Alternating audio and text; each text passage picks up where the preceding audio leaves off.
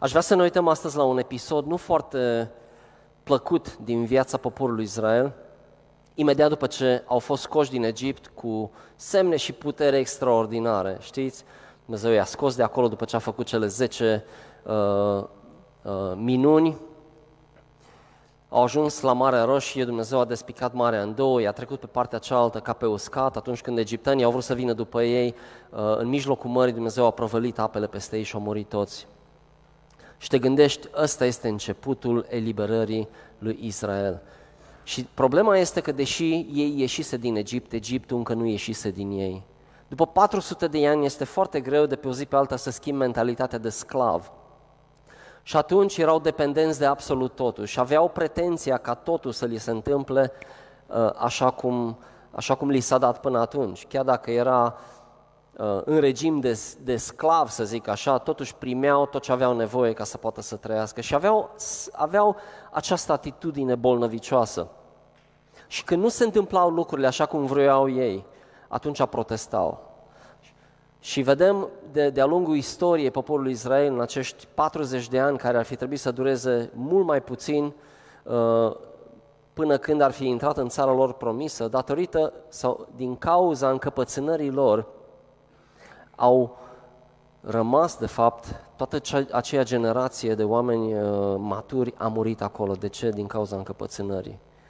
Și avem acest episod în care, pe care vreau să-l scot în evidență, uh, unde Dumnezeu îl cheamă pe Moise să vină pe munte și cheamă și pe cei 70 de bătrâni a lui Israel să vină și să stea, să se închine de o parte, undeva mai de departe, în timp ce Moise și slujitorul său, uh, Iosua, s-au apropiat și mai mult de, de Dumnezeu. Și vedem în, uh, în Exodul, capitolul 32, uh, nu trebuie neapărat să deschideți deocamdată, o să citim imediat pasajul de acolo, o să vă mai povestesc un pic. Vedem că Moise a stat acolo 40 de zile. Și așa cum spuneam la început, pentru că erau obișnuiți să primească repede totul și când vreau ei și cum vreau ei, după câteva, probabil, săptămâni, și-au dat seama că ceva s-a întâmplat cu Moise ăsta.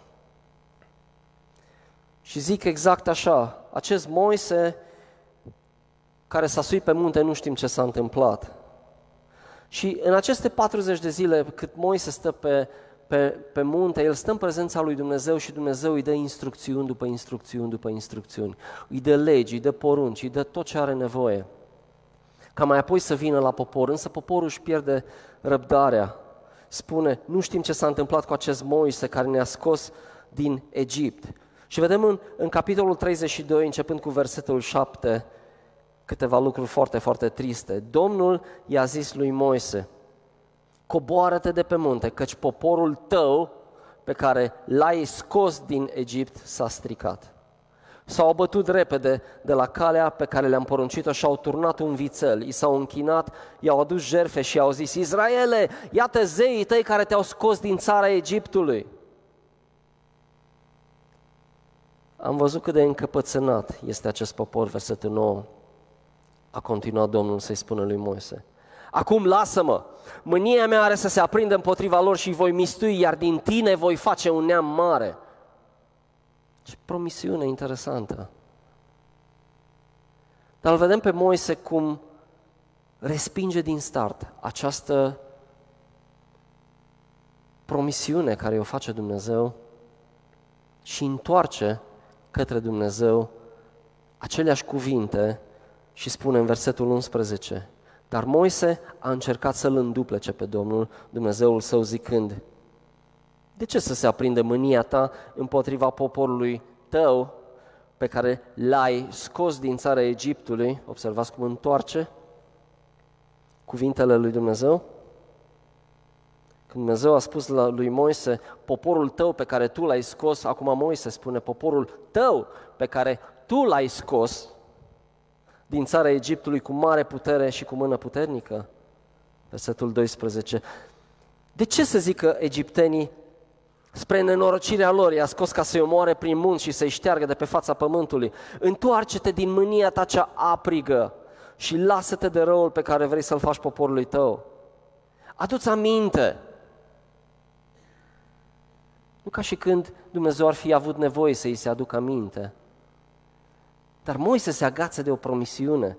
Atu-ți aminte de robii tăi, Avram, Isaac și Israel, cărora le-ai jurat pe tine însuți, zicându-le, Vă voi mulți urmașii ca stelele cerului și toată această țară pe care v-am promis-o, o voi da urmașilor voștri și ei o vor moșteni pentru totdeauna. Atunci Domnul a renunțat la răul pe care avea de gând să-l facă poporului său. Wow! Ce mijlocitor! Moise coboară mai apoi cu acele table uh, cu legile lui Dumnezeu și când aude de departe uh, veselia din tabără și felul în care dansau de bucurie în jurul acelui vițel, ia aceste table și le sparge de poalele muntelui, după care merge în mijlocul lor și aproape că îi trage de păr pe fiecare, în special pe Aron, care a ascultat, preotul care a ascultat să le facă acest vițel din aur. Ia acest vițel, îl arde, îl aruncă într-un, într-un râu și îi pune să bea apă din râul acela. Apoi îi cere poporului să aleagă, cum spunea Cristia din Neur, să aleagă cui îi se închină. Și face, trage o linie, delimitează și zice cine se închină lui Dumnezeu să vină aici.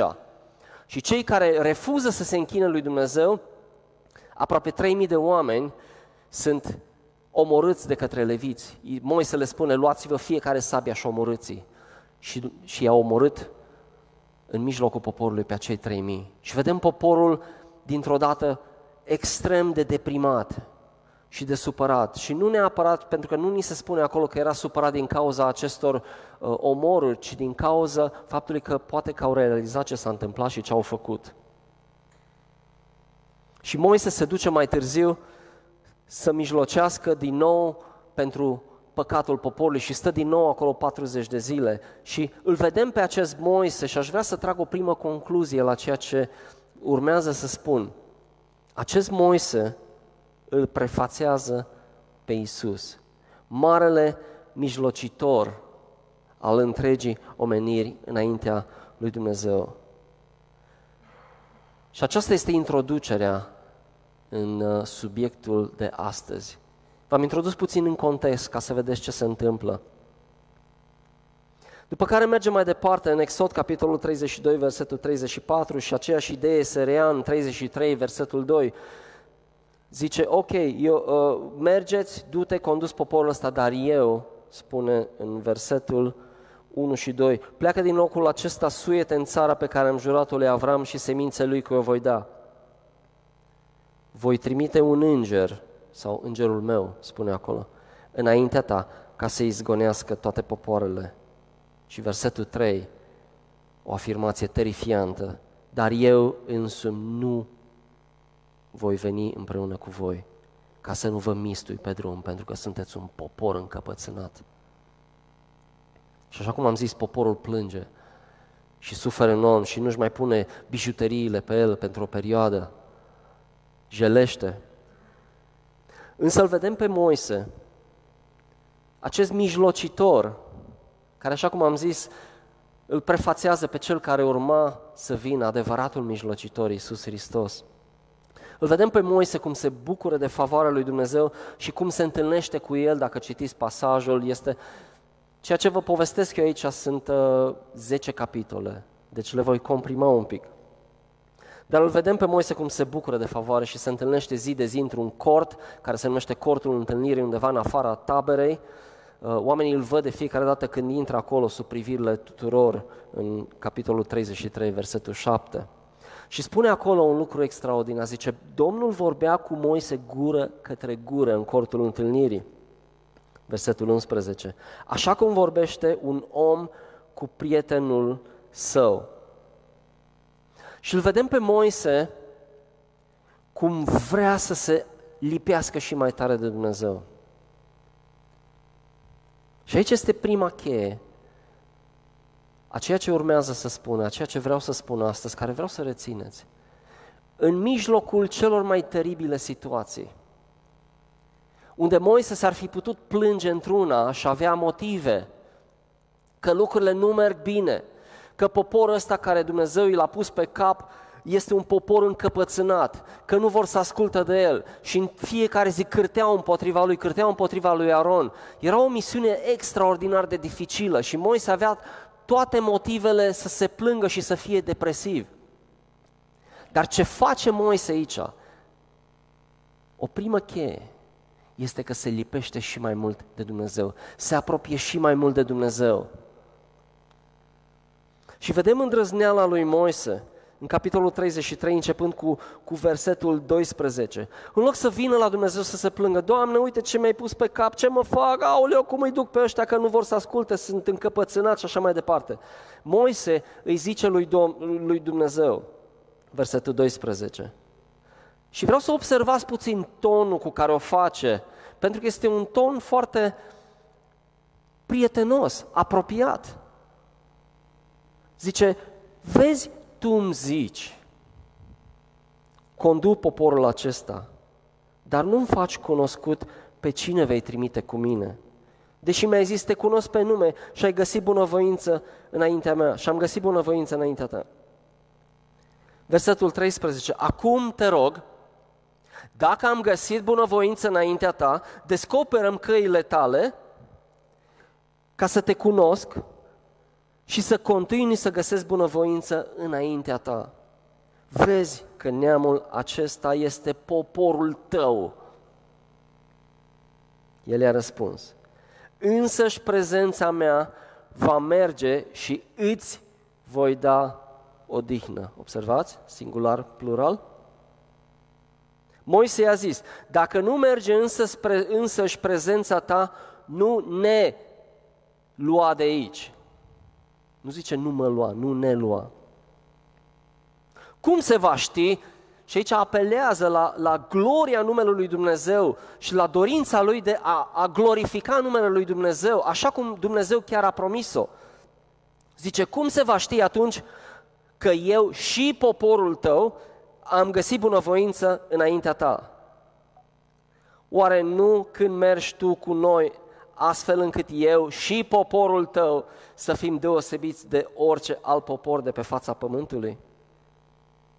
Cu siguranță, ceea ce Moise îi spune lui Dumnezeu apelează la punctul sensibil din inima lui Dumnezeu, pentru că sunt cuvintele lui Dumnezeu și observați ce important este când ne rugăm și vorbim cu Dumnezeu, să vorbim cu cuvintele lui Dumnezeu, cu promisiunile lui Dumnezeu. Adineori am auzit din Romani 8, acea promisiune. Această promisiune este menită să o luăm ca o armă și să o folosim în favoarea noastră, pentru că sunt cuvintele lui Dumnezeu și cuvintele lui Dumnezeu nu se întorc. Odată spuse, ele rămân valabile. Și când noi ne îmbrăcăm cu această protecție a lui Dumnezeu și cu cuvintele lui Dumnezeu, Dumnezeu o ia foarte, foarte în serios. Și exact asta face Moise. Ia această gloria lui Dumnezeu pe care Dumnezeu chiar a spus că vrea să o manifeste prin poporul lui și o întoarce înapoi și zice, hei, adu-ți aminte de gloria ta. Este vorba de numele tău.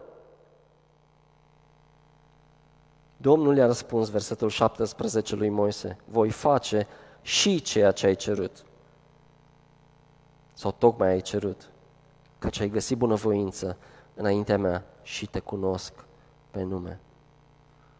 Și aici Moise ar fi putut să zică, wow, am reușit, yes. Și cu siguranță că s-a bucurat în inima lui, pentru că într-adevăr inima lui, o inimă de om blând, așa cum spune Biblia, n-a fost nimeni pe acest pământ, în afară de Isus, evident, Moise a fost un om blând, s-a bucurat. Dar de aici lucrurile merg din ce în ce mai adânc. Odată ce găsește favoarea lui Dumnezeu, Moise nu se oprește aici. Și îi zice în versetul 18, atenție, Moise i-a zis, te rog, arată-mi slava ta. Wow! Oare cum poate să arate slava lui Dumnezeu? El i-a răspuns, voi face să treacă prin fața ta toată bunătatea mea și voi proclama înaintea ta numele de Domnul. Eu mă voi îndura de cel ce vreau să mă îndur și voi avea milă de cel ce vreau să am milă. Apoi a zis, fața însă nu mi-o poți vedea, căci omul nu poate să mă vadă și să mai trăiască. Domnul a zis, iată un loc aici, lângă mine, vei sta pe stâncă.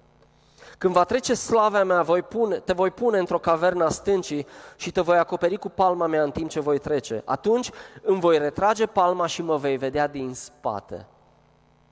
Fața mea însă nu poate fi văzută.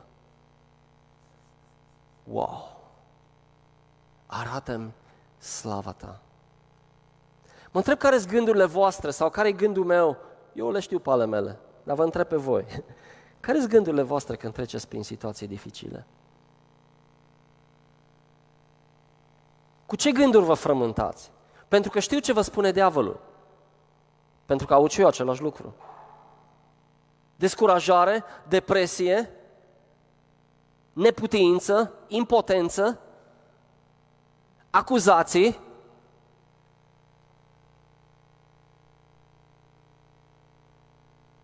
Ce a făcut Moise? Vreau să văd slava Ta, Doamne. Vă spune ceva asta astăzi.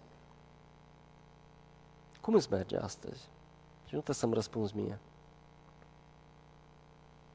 Ești descurajat astăzi? Îți merge greu? Momentele dificile din viață, voi știți asta pentru că îl cunoașteți pe Dumnezeu, majoritatea dintre voi, într-un mod personal. Momentele dificile din viață sunt cele mai prielnice momente să te întorci la Dumnezeu. Pentru că prin harul lui Dumnezeu este mai aproape parcă de tine atunci. El este tot timpul cu mâna întinsă și așteaptă să audă de la tine exact ce am făcut la început. Doamne, ia-mă în brațe. Și asta face Moise aici. Arată-mi căile tale, Doamne. Pe lângă faptul că vedem calitățile unui lider adevărat, căreia nu-i pasă doar de el însuși, ci să uită la cei pe care Dumnezeu i-a încredințat și este gata la un moment dat, zice, Doamne, chiar scoate-mă din cartea vieții, numai ca acești oameni să ajungă în țara promisă. Dumnezeu zice, nu pot să fac asta. Dar o să-ți ascult rugăciunea și o, să o să, nu o să-i distrug. Și aici vreau să mai fac o paranteză. Noi ne gândim că doar Moise a avut favoare. Dar nu este adevărat întreg poporul a avut favoare. Moise însă este singurul care acceptă și caută favoarea lui Dumnezeu. Ceilalți stăteau în frică de Dumnezeu și cum, cum auzeau un pic de, de zgomot pe munte și un pic de fum și un pic de cutremur, fugeau și fugeau de Dumnezeu. Când Dumnezeu a încercat să le vorbească într-un mod direct gură de la gură, au zis, Moise, te rog frumos, spune să tacă și vorbește, să-ți vorbească ție și să ne spună nouă, să ne spui tu nouă ce vrea El să ne zică. Dumnezeu a vrut să se manifeste și față de ei. Nu doar față de Moise. Aduceți-vă aminte că era poporul ales de Dumnezeu. Fără niciun merit, un popor de sclavi pe care Dumnezeu a zis îl voi lua și îl voi transforma, voi face din pietre negre niște diamante, așa cum am auzit săptămâna trecută, pentru că vreau ca ei să strălucească și vreau ca ei să devină o lumină pentru toate națiunile. Deci favoarea lui Dumnezeu n-a fost doar față de Moise, să nu înțelegem greșit. Și cred că probabil n-ar fi murit nimeni, dacă înțeleg bine textul acolo, dacă toți ar fi trecut acea linie de partea lui Moise. Dar ceilalți n-au vrut. Din acest motiv au fost omorâți. Această favoare este pentru toată lumea. Și este pentru tine astăzi care crezi că nu meriți favoarea lui Dumnezeu. Aici ai dreptate, nu meriți favoarea lui Dumnezeu. Nu meriți. Nimeni nu merită favoarea lui Dumnezeu. Însă totuși Dumnezeu te îndeamnă să o cauți. Și te îndeamnă să o cauți prin Cel care este perfect, și anume Iisus Hristos care devine Mântuitorul tău. Și atunci când Iisus Hristos vine și, și mijlocește pentru tine, El care este perfect înaintea lui Dumnezeu pentru că a murit un om fără păcat pe cruce, a fost înviat pentru că nu s-a găsit păcat în el. El a devenit mai apoi, când s-a ridicat la dreapta Tatălui, a devenit mijlocitorul tău. Și atunci, chiar dacă tu nu meriți, uitându-te la Dumnezeu prin Isus Hristos, El te acceptă și îți dă favoare, pentru că te vede perfect. Ești perfect? Nu. Dar te vede perfect. De ce? Pentru că îl cauți pe Dumnezeu și apelezi la bunătatea lui Dumnezeu și la harul lui și la mijlocitorul tău prin care ajungi la Dumnezeu. Despre asta este vorba. Toți au avut această oportunitate, însă n-au luat-o. Din acest motiv, toți adulții au murit. Câteva milioane de oameni au murit în acești 40 de ani și a intrat numai generația mai tânără în țara promisă, cu excepția lui Iosua. Arată-mi, Doamne, căile tale. Fiecare dintre noi avem o misiune. Nu trebuie să fii mare lider, nu trebuie să stai în față, nu trebuie să ai o poziție publică ca să devii într-un sens un lider în viața ta și să influențezi pe alții. Ai nevoie să știi căile lui Dumnezeu și ai nevoie să știi căile lui Dumnezeu pentru tine personal. Nu poți fără asta. Și aș vrea să folosim acest exemplu al lui Moise, care a căutat căile lui Dumnezeu. Doamne, arată-mi căile tale, pentru că am un popor mare în spate și trebuie să-l, să-l duc undeva. Am o familie pe care trebuie să o conduc. Am o soție care încă nu cunoaște pe Dumnezeu sau un soț sau copii. M-ai pus undeva la locul de muncă și trebuie să fie o lumină. Doamne, arată-mi căile tale. Asta este favoarea lui Dumnezeu. Și Dumnezeu este plă, plăcut impresionat de o astfel de rugăciune. Doamne, dă-mi înțelepciune.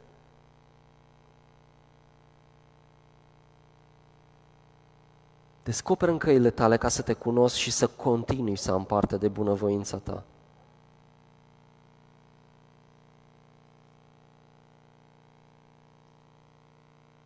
Știați că Dumnezeu ascultă rugăciunile îndrăznețe?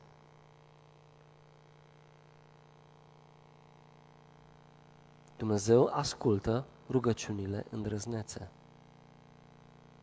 Eu mi-am făcut o vorbă și sincer o folosesc pentru mine pentru că am nevoie să o aud des. Dumnezeu nu o să pună niciodată impozit pe rugăciunile tale. Cu cât sunt mai mari, cu atâta impozitul e mai mare. Nu. În cel mai rău caz, o să zâmbească. Poate e un pic ridicolă rugăciunea ta, dar îți garantez că Dumnezeu va fi onorat de mărimea rugăciunii tale. Rugăciuni mici, credință mică. Rugăciuni mari, wow, credință mare. Și vă spun că acest mod de viață, de a, cre- de, a, de a avea credință mare și de a cere rugăciuni care sunt imposibile din punct de vedere uman, care depășesc toate capacitățile tale, vor fi la un moment dat onorate de Dumnezeu. Pentru că Dumnezeu zice, păzea, am aici un erou în credință și vreau să-l binecuvântez. Și dacă devii un fel de mijlocitor pentru alții cu rugăciuni mari, wow, Dumnezeu te va folosi.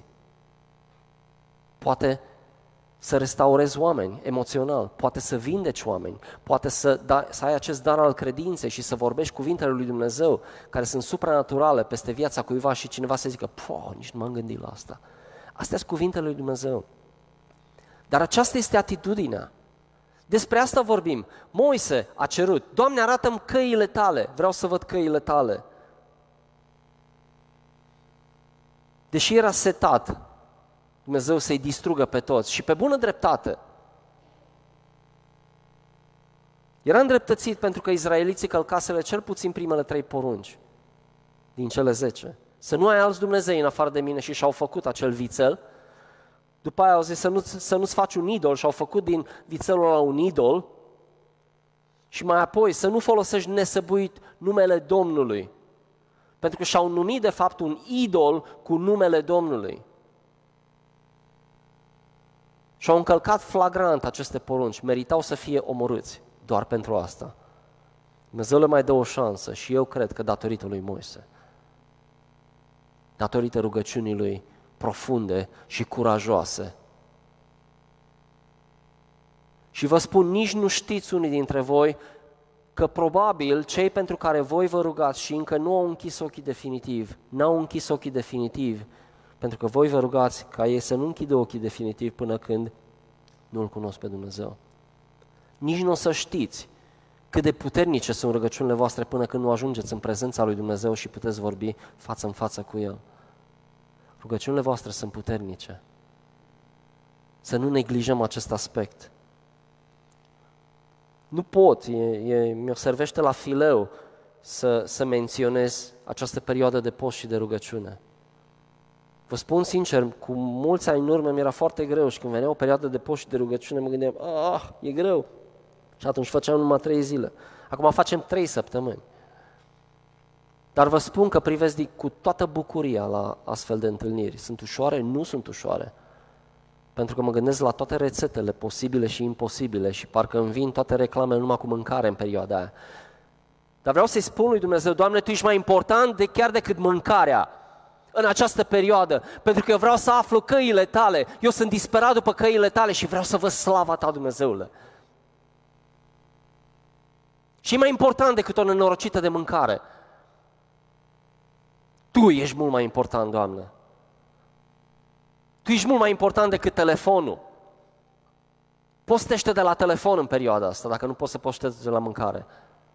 Postește de la lucruri care îți ocupă timpul aiurea. Și caută-L pe Dumnezeu pentru că îți spun că orice căutare a lui Dumnezeu va fi onorată dacă o faci cu inima corectă. Vă spun vouă tinerilor, vă spun vouă celor în vârstă, lăsați episoadele de pe Acasă TV și altele, lăsați-le baltă și în perioada asta luați Biblia și căutați voia lui Dumnezeu pentru că vă garantez că Dumnezeu o să vă vorbească specific situației în care sunteți. Acasă TV și alte posturi nu o să vă dea ce aveți nevoie. De acolo nu puteți învăța căile lui Dumnezeu. Căile altuia, dar nu ale lui Dumnezeu. Și orice altceva ar putea să fie. Este o perioadă de post și de rugăciune, oameni buni. Trebuie să înțelegem că este foarte importantă perioada asta. Nu doar pentru biserică, ci pentru tine individual, pentru că tu ești parte din biserică și ceea ce ești tu în biserică, aia aduce în biserică. Biserica asta și progresul ei este direct influențat de mersul tău personal. Din acest motiv este important să pui prioritățile bine și să-ți înveți copiii să participe la astfel de întâlniri.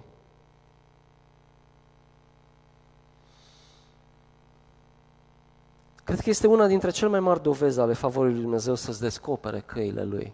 Wow! Cine n-ar vrea să audă căile lui Dumnezeu? Câți oare dintre noi îmi spunem, Doamne, am uitat căile Tale și le-am, le-am urmat pe ale mele? Ah! Mi-am turnat propriul meu vițel.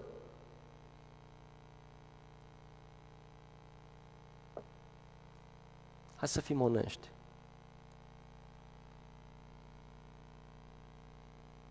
Ne uităm la izraeliți și zicem, cum au putut să facă așa ceva? Ce oameni! Hai să nu privim foarte departe, să ne privim în oglindă. Să vedem care sunt viței noștri.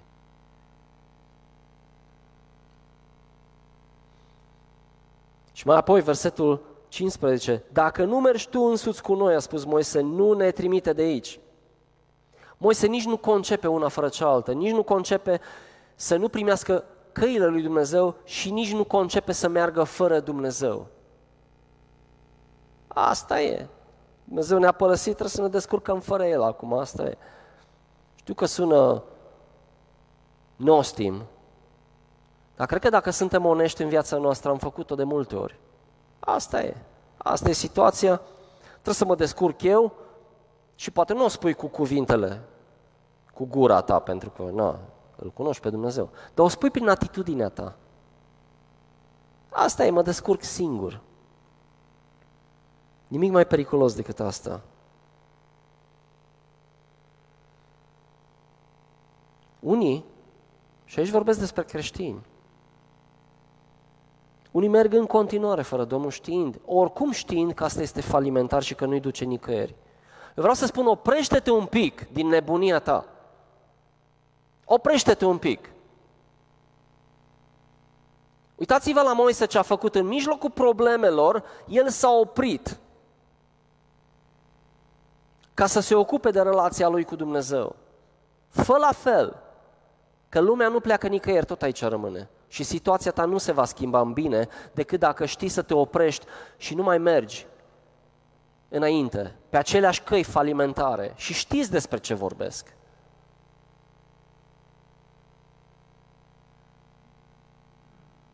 Poate sfug ochii după altul sau după alta, în timp ce soțul tău sau soția ta e acasă. Oprește-te din prostia ta și vezi ce se întâmplă cu adevărat. Pentru că este falimentară chestia asta. Poate sunt relații cu persoane care nu sunt potrivite.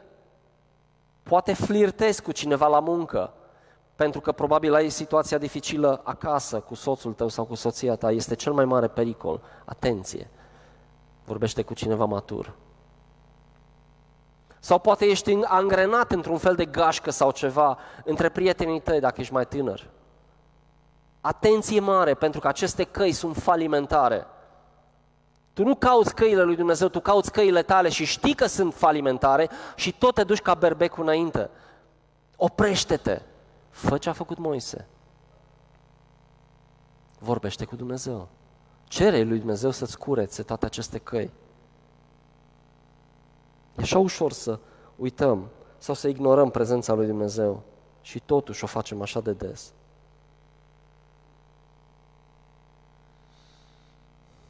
Cum se va ști că am căpătat trecerea înaintea ta eu și poporul tău? Oare nu când vei merge tu cu noi? Și când prin aceasta vom fi deosebiți eu și poporul tău de toate popoarele de pe fața pământului? Așa cum am zis, Moise este predecesorul lui, sau Isus este predecesorul lui Moise. El mijlocește pentru popor, îi mijlocea atunci pentru popor, așa cum Isus mijlocește pentru poporul său, acum și pentru întreaga omenire. Și dacă Dumnezeu și-a găsit plăcerea în Moise și îl ascultă, închipuiți-vă că Isus, care este Dumnezeu, care stă lângă Dumnezeu, care este perfect și a trăit o viață perfectă aici pe pământ, cu cât mai mult nu-L va asculta pe El atunci când mijlocește pentru tine. Pentru că îl vede perfect, așa cum ziceam, și la fel te vede și pe tine. Și vreau să știți că aplicația asta nu este doar pentru cei care deja îl cunosc pe Dumnezeu și cumva au luat-o pe drumuri întortocheate. Dacă astăzi ești aici și sincer nu îl cunoști personal pe Dumnezeu și viața ta este dusă de cei din jurul tău, de, via, de știu eu, de felul în care merge viața, pur și simplu ca o corabie fără cârmă și te simți așa, pentru că te simți gol, pentru că poate nu pui, reușești să pui degetul pe rană și să zici asta este problema, dar ceva lipsește în inima ta și nu știi ce. Oprește-te astăzi și vorbește cu Dumnezeu. Și nu trebuie cuvinte frumoase, îți trebuie doar o inimă sinceră, pentru că știe Dumnezeu ce să facă cu inima ta după aia, dacă îl cauți cu adevărat. Și dacă ai gustat astăzi și te-ai îndepărtat, știu eu, poate te-ai familiarizat cu Dumnezeu. Ești matur deja, nu mai ai nevoie să umbli cu Dumnezeu în sensul că trebuie să cauți căile Lui, te-ai familiarizat cu El și de acum, mulțumesc Doamne, acum mă descurc. Poate nu o spui așa, că știi că nu-i corect, dar așa faci. Oprește-te și focalizează-te pe relația ta cu Dumnezeu, pentru că asta este lucrul numărul unu care trebuie să-l faci pentru restul vieții tale, dacă vrei să fii eficient. Și să cauți slava Lui. Poate îți lipsește să fii îndrăgostit din nou de Dumnezeu, așa cum ai fost la început. Poate ești melancolic și dorești acea relație cu Dumnezeu care ai avut-o înainte. Să știi că diavolul adoră să te ține captiv și va face tot ce e posibil și îți va da toate ispitele de pe planeta asta doar ca să nu-L cauți pe Dumnezeu, doar ca să nu vii nici la rugăciune, doar ca să nu poți nici dimineața să stai în loc să... O să vezi că dintr-o dată oala de sarmale din frigider pare așa mai glorioasă, mai, nu știu, când tu te-ai hotărât de fapt să postești. Acum exagerez un pic, dar știți la ce mă refer. Pentru că păcatul arată dulce de fiecare dată. Și nu zic că mâncarea e păcat, nu la asta mă refer.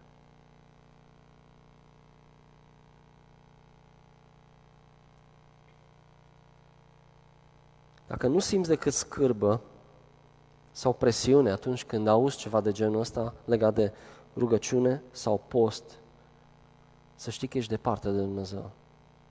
Folosește asta ca un barometru în viața ta. Când ți-e greu să te rogi, când ți-e greu să vorbești cu Dumnezeu, când ți-e greu să participi la o întâlnire de rugăciune sau chiar poate să postești, să știi că ești departe de Dumnezeu. Și acela este momentul în care trebuie să te oprești și să zici, Doamne, iartă-mă, schimbă-mă. Și dacă inima ta e sinceră, El o să o facă, o să vedeți. Și dacă nu știi ce înseamnă să umbli cu Dumnezeu, dă voie să-ți spun astăzi, poate nu ești întâmplător aici, dacă ești poate pentru prima oară, e timpul să o faci. E timpul să mergi, dacă mergeai în direcția aia, să te întorci și să mergi 180 de grade și să-L cauți pe Dumnezeu. Pentru că planurile lui Dumnezeu, și asta este, atenție, capcana cea mai mare, în special pentru cei care încă nu-L cunosc pe Dumnezeu. Ei au impresia că în momentul în care ajungi să-L cunoști pe Dumnezeu, toată viața ta este ruinată. Știți despre ce vorbesc? Este cea mai mare minciună, pentru că Dumnezeu spune cuvântul Lui și cuvântul Lui nu minte, eu am planuri bune pentru tine, planurile mele sunt perfecte, niciun om de pe planeta asta nu poate să-ți facă planurile așa de bine ca mine, spune Dumnezeu, parafrazând. Eu am planuri bune, să-ți dau un viitor și o nădejde. Și Dumnezeu este alături de tine, El stă lângă tine și așteaptă să-L tragi de mânecă.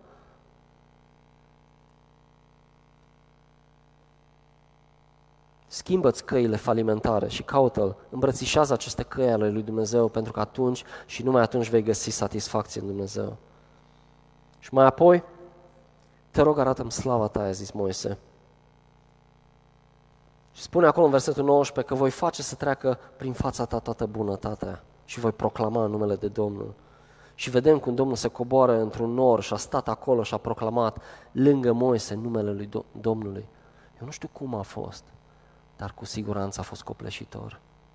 Și nu știu care e varianta pentru mine sau pentru tine astăzi, dar îți spun că Dumnezeu îți spune același lucru astăzi. Stai aici lângă mine și îți voi arăta.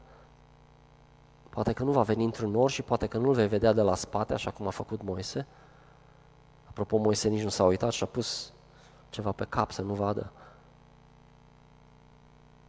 Dar îți garantez că vei găsi favoare. Stăpână, dacă am găsit favoare, capitolul 34, versetul 9, stăpâne, dacă am găsit favoare și bunăvoință la tine, din nou spune, te rog să mergi tu, stăpâne, cu noi și re- renoiește această cerere de la început.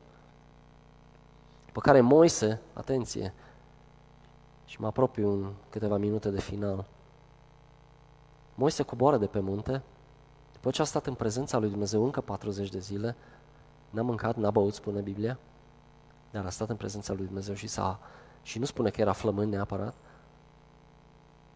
a coborât de acolo cu acele noi tablete, pentru că primele le sfârmase, Dumnezeu i-a zis, vină cu altele și ți le voi scrie eu.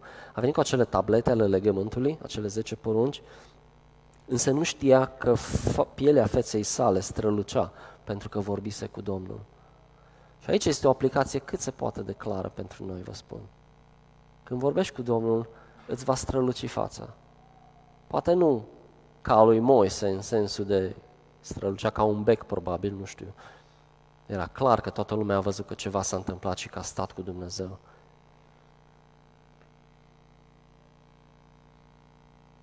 ce cu strălucirea feței? Oricine stă în prezența lui Dumnezeu, fața lui va străluci. Vreau să chem echipa de laudă în față. Pentru că strălucirea feței tale va stârni tot timpul o reacție a celor din jur și va dori să știe ce s-a întâmplat cu tine. Pentru că atunci când îl cunoști pe Dumnezeu, vă spun, există o strălucire a feței care numai așa o poți avea, cunoscându-L pe Dumnezeu. Și strălucirea feței tale reflectă relația inimii tale cu Dumnezeu independent de circumstanțe. Poate trebuie să repet, independent de circumstanțe poți să ai fața să strălucească de bucurie. Și știi ce se întâmplă în momentul în care fața strălucește și faci cum a făcut Moise, Doamne, arată în căile tale, după aia vreau să văd slava ta, vrei mai mult. Asta este relația cu Dumnezeu. Și vă spune, așteaptă un sezon nou, am tot auzit-o și Dumnezeu ne vorbește foarte des despre asta.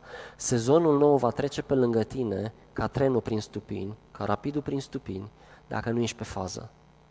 Îți garantez. Îți garantez. Asta nu vine la pachet.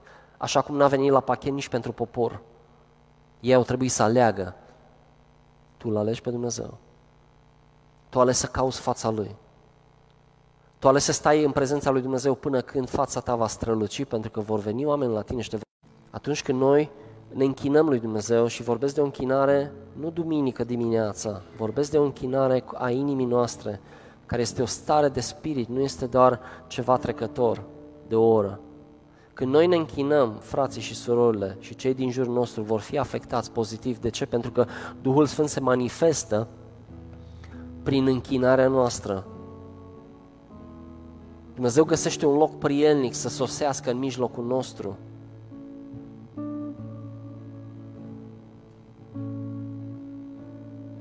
Expresia feței tale spune multă despre relația ta cu Dumnezeu. Însă ori de câte ori închinarea la adresa lui Dumnezeu este abandonată, vă spun, încetăm să mai căutăm pe Domnul și atunci ne făurim viței noștri, pentru că vom căuta căile noastre. Și atunci familiile se destramă, atunci copiii iau razna, atunci problemele încep în căznicie, atunci lucrurile nu funcționează bine. Atunci diavolul uh, ne atacă cel mai mult pentru că suntem cel mai expuși. Pentru că nu suntem îmbrăcați cu gloria lui Dumnezeu, ci suntem îmbrăcați cu ispitele noastre și suntem practic dezbrăcați și fără putere, fără acea armură despre care se vorbește în Noul Testament. Și suntem vulnerabili și nu ne putem permite așa ceva. Și aș vrea să închei cu rugăciune. De înainte de asta, poate două aplicații, cel puțin două aplicații, deși sunt, cred, mult mai multe. Prima este că al căuta pe Domnul este cel mai minunat lucru posibil din viața ta. Și depinde succesul trăirii tale pe acest pământ de felul în care cauți pe Domnul.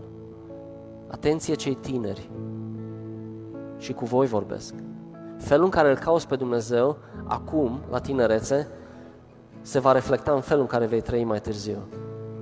Așa că acum e momentul să-L cauți, nu mai târziu. Și mai apoi, atunci când îl căutăm pe Domnul, fața noastră, spuneam, strălucește. Iar alții îl văd pe Dumnezeu în noi, nimic mai frumos decât asta.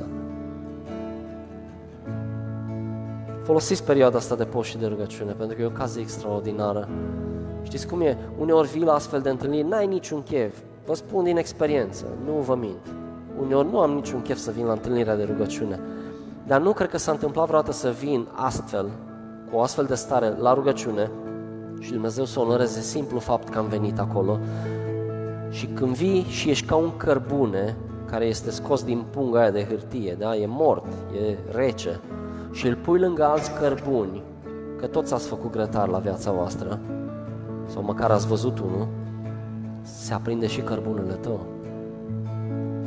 Este perfect valabil pentru tine. Dacă astăzi ești un cărbune care are nevoie să fie aprins, tu ai nevoie să stai lângă cărbune aprinși. Dacă al tău e stins,